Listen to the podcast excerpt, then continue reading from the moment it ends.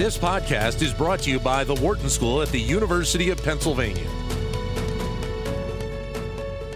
With over 4,700 cases of coronavirus confirmed and at least 106 people having died, China is dealing with a variety of issues in some of its most important cities right now. But what impact will the virus have on that country's economy? Jacques Delisle is a law professor here at the University of Pennsylvania, also political science professor and director of the Center for East Asian Studies. And he joins me here in studio. Good to see you. Good to be back, Dan. Thank you. Um, when you look at this right now, where are the most important areas that you focus on from the Chinese economy perspective? Well, there's obviously an immediate short term disruption, right? This happens in the middle of the Chinese New Year. It's 400 million people on the road. They're traveling, they're buying gifts, and a lot of that has been disrupted as long distance transportation has been shut down and as some major areas have been put under quarantine. So that's a short term hit. But the real issues are down the road. What does this mean about the possible spread of the virus?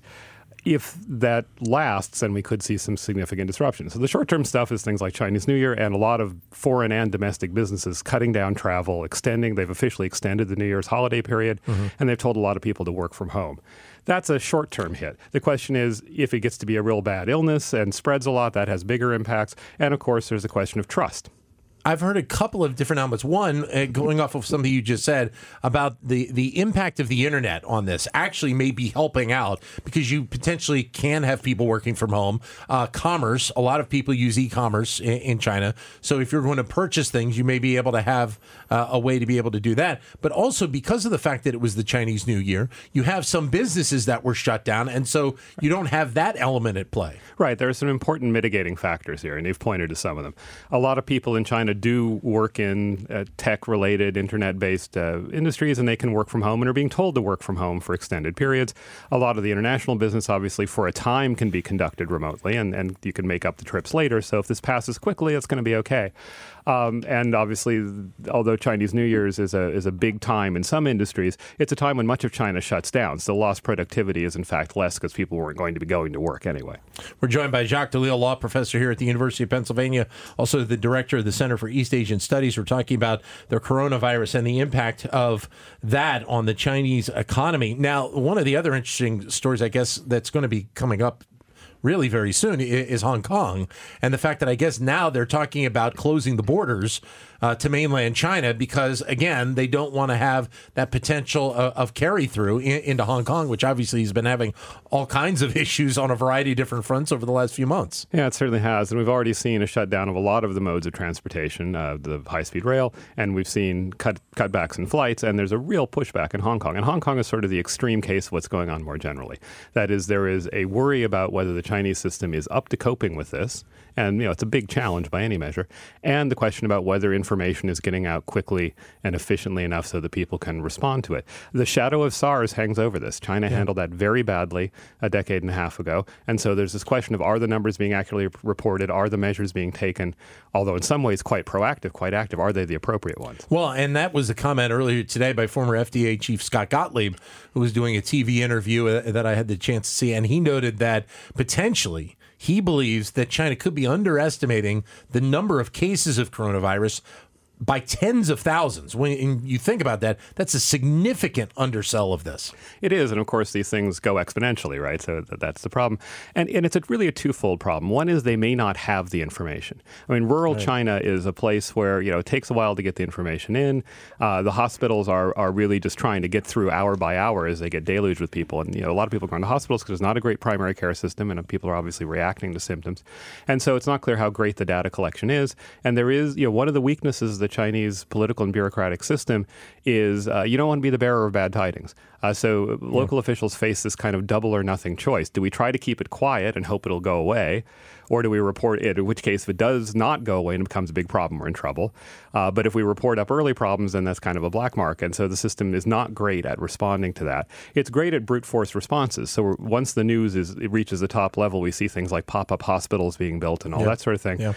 And that'll do something, but it won't do everything. Uh, and we do see shortages of things like masks and testing kits and other things that are important to evaluating how many cases there are and sp- stopping the spread. So, how much does the Chinese government need to, at this point, ask for help, rely on help from other entities like the U.S., the CDC here in the U.S., to be able to try and and, tackle this at a, at a at a better level.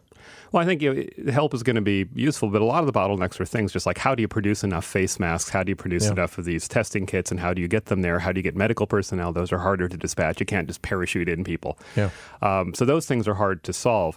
I, I think the information sharing in terms of the virus and its trajectory appears to be more transparent than in SARS, but the, there, are, there are still doubts about how transparent it is. And there is this problem of whether they have completely accurate data. I, I've heard also a couple of comments about when you relate what occurred with SARS back in 2003 to what we're seeing here now, is one of the elements at play here is the fact that the Chinese economy is so vastly different from then to what it is right now in terms of the size of it, its influence, and such. Right. So on the one hand, some of the things we're talking about are good news, right? People can work from home, more people are working in jobs where you don't actually have to go out in public to do them, and it's containable that way. On the other hand, it's a more affluent society, so people move around a lot more, yeah. so that the spread concern is greater. Uh, and you do have a world in which China is not just producing stuff, the, the possible disruption of global supply chains that could happen if this really became a pandemic, and there's no sign it's going there yet, but on the worst case scenario. On the other hand, now we depend on Chinese demand in a way yeah. we didn't before to drive the global economy. And the Chinese economy has slowed down and all of that. But compared to a decade and a half or more ago, China's a bigger player. So if the internal economy slows down there, that's more bad news for the international economy. But some of those elements that, that we've been talking about, uh, especially like tourism and travel, those are elements that potentially you can recoup some of it uh, later on once this once this is cleared out. Right, and I think that's sort of what's going on now. So right now we're seeing you know the Japanese tourist industry is panicked because they get a lot of people coming from China, and some of those trips may just be deferred. But it's going to be at least a one year hit because people have the vacation time at Chinese New Year's. That's not going to come around until the next year. Things like deferred purchases of goods and that, and deferred business visits, you know, those can probably be made up. And even SARS, bad as it was, wasn't a really huge economic hit in the end. So if this stays on this scale, obviously obviously it's a tragedy for the people who die and, and for the people who, who are ill, but it's not something that's a macroeconomic hit. So, what do you think needs to occur, at least in the short term? In, in and obviously, again, part of this is you're still looking for a cure for this. So y- there's only certain things you can do up until this point. Right. I mean, a lot of it is, I mean, it is a, a pneumonia caused by a particular virus, and most of the people who've died have been people who have had underlying health problems. Yeah. so far, it doesn't look like it's, you know, some pandemic. Uh, but the first step is obviously to contain it, to diagnose it and contain it.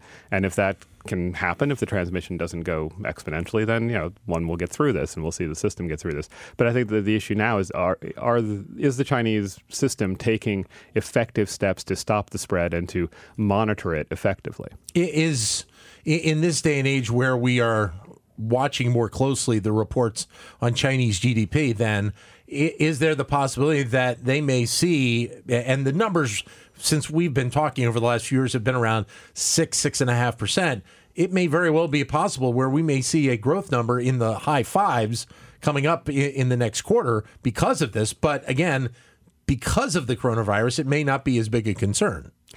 Yeah, I mean, I think that we don't know how much of the hit this is going to take. Uh, if it's a SARS scale hit, then something in that range is certainly possible. Yeah. But I think it would be seen as temporary coming out of the virus. But I think the longer term concern is this has laid bare some of the vulnerabilities, some of the fragilities in the Chinese economic system.